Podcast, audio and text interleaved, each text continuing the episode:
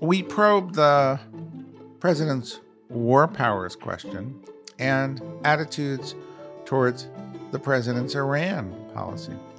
Do you favor or oppose the administration's policy of maximum pressure against Iran? 64% favor that policy. Do you think we should try to put back the Iran deal as it was? Or should we try to negotiate a new deal? 62% say negotiate a new deal.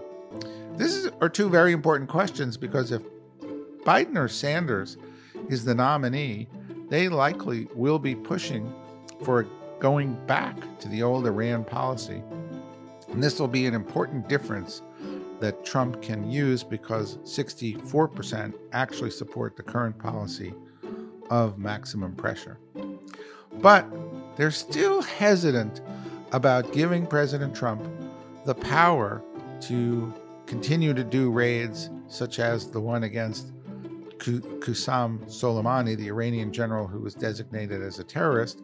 The country was still split on that, and 52% looking for presidential power to be curtailed, 48% for presidential power to be continued or for him to have that that power. So there is some skittishness uh, about attacks like that, even though we know from previous polling that overwhelmingly the public actually did favor taking out the general, given the fact that he was designated uh, a terrorist.